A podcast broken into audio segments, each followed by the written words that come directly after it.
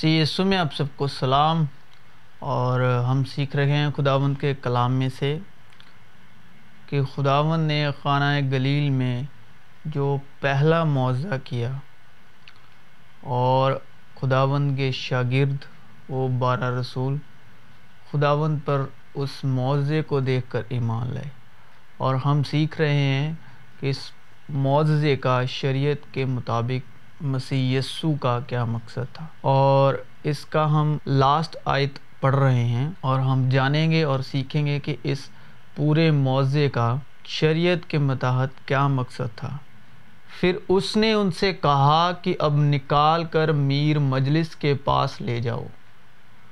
پس وہ لے گئے۔ جب میر مجلس نے وہ پانی چکھا جو میں بن گیا تھا اور نہ جانتا تھا کہ یہ کہاں سے آیا ہے۔ مگر خادم جنہوں نے پانی نکالا تھا جانتے تھے۔ تو میر مجلس نے دلہا کو بلا کر اس سے کہا، ہر شخص پہلے اچھی میں پیش کرتا ہے۔ اور نہ کس اس وقت جب پی کر چک گئے، مگر تو نے اچھی میں اب تک رکھ چھوڑی ہے۔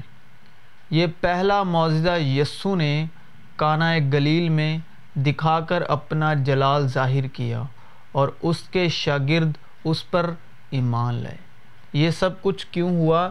یہ بھی ہم خداوند کے کلام میں سے جانیں گے۔ اور جیسا شریعت میں لکھا ہے، اپنے پلاٹوں بیٹوں اور اپنی مواشی یعنی گائیں بیل اور بھیڑ بکری کے پلوٹے بچوں کو اپنے خدا کے گھر میں، کاہنوں کے پاس جو ہمارے خدا کے گھر میں خدمت کرتے ہیں، لائیں۔ اور اپنے گندے ہوئے آٹے اور اپنی اٹھائی ہوئی قربانیوں اور سب درختوں کے میووں اور میں اور تیل میں سے پہلے پھل کو اپنے خدا کے گھر کی کوٹھڑیوں میں کاہنوں کے پاس اور اپنے کھیت کی دہائی کی لیویوں کے پاس لایا کریں۔ کیونکہ لیوی سب شہروں میں جہاں ہم کاشتکاری کرتے ہیں، دسواں حصہ لیتے ہیں۔ تو یہ جو رسم ہے، خداوند مسیح یسو نے روحانی طور پر دسویں حصے کے طور پر یہ کی۔ جیسے شریعت میں دسویں حصے کے طور پر اس رسم کو کیا جاتا تھا، اس ریتی کو کیا جاتا تھا، جو موسیٰ کی معرفت دی گئی تھی تو اس ریتی کو، اس شریعت کو اس طرح سے کیا جاتا تھا۔ تو اسی طرح نے اس ریتی کو خداون نے اس کانہ گلیل کی شادی میں معزے کے طور پر، روحانی طور پر کیا۔ اور ہمارے لیے خداون نے شریعت کو پورا کیا۔ دسواں حصہ دیا خداون نے روحانی طور پر۔ اور میں جو انسان کے دل کو خوش کرتی ہے اور روگن یعنی کہ تیل اس کے چہرے کو چمکاتا ہے۔ میں جو ہے خداوند کا لہو، نیا عہد، جس سے نیا عہد بنا۔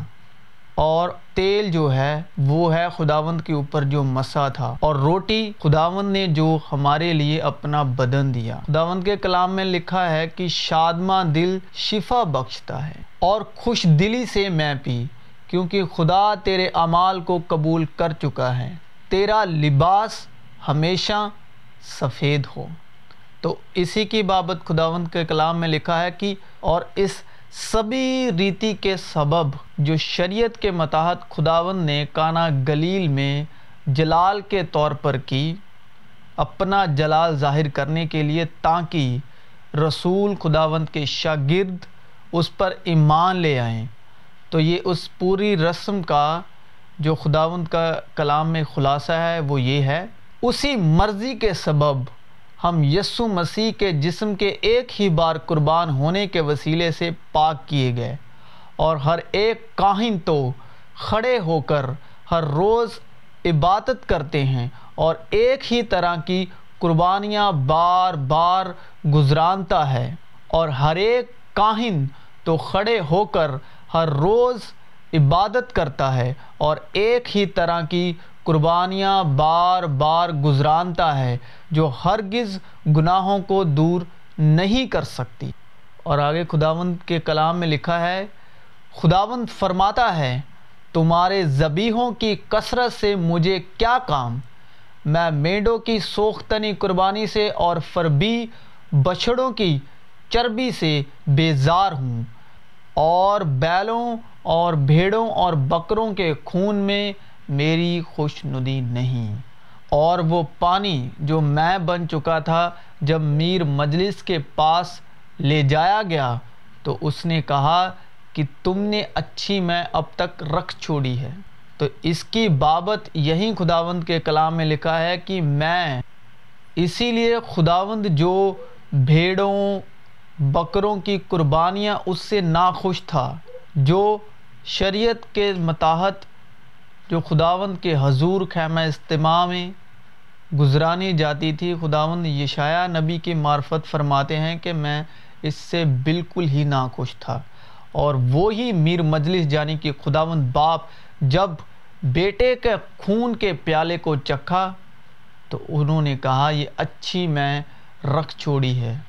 تو اس کے لہو کے وسیلے جو باپ نے حکم دیا تھا، ہم سب شریعت کے متحد سے چھڑائے گئے اور اس ریتی کو جو کانا گلیل میں خداون نے اپنا جلال ظاہر کرنے کے متحد معوضے کے طور پر اپنے شاگردوں پر ظاہر کی، وہ دسویں حصہ دیا۔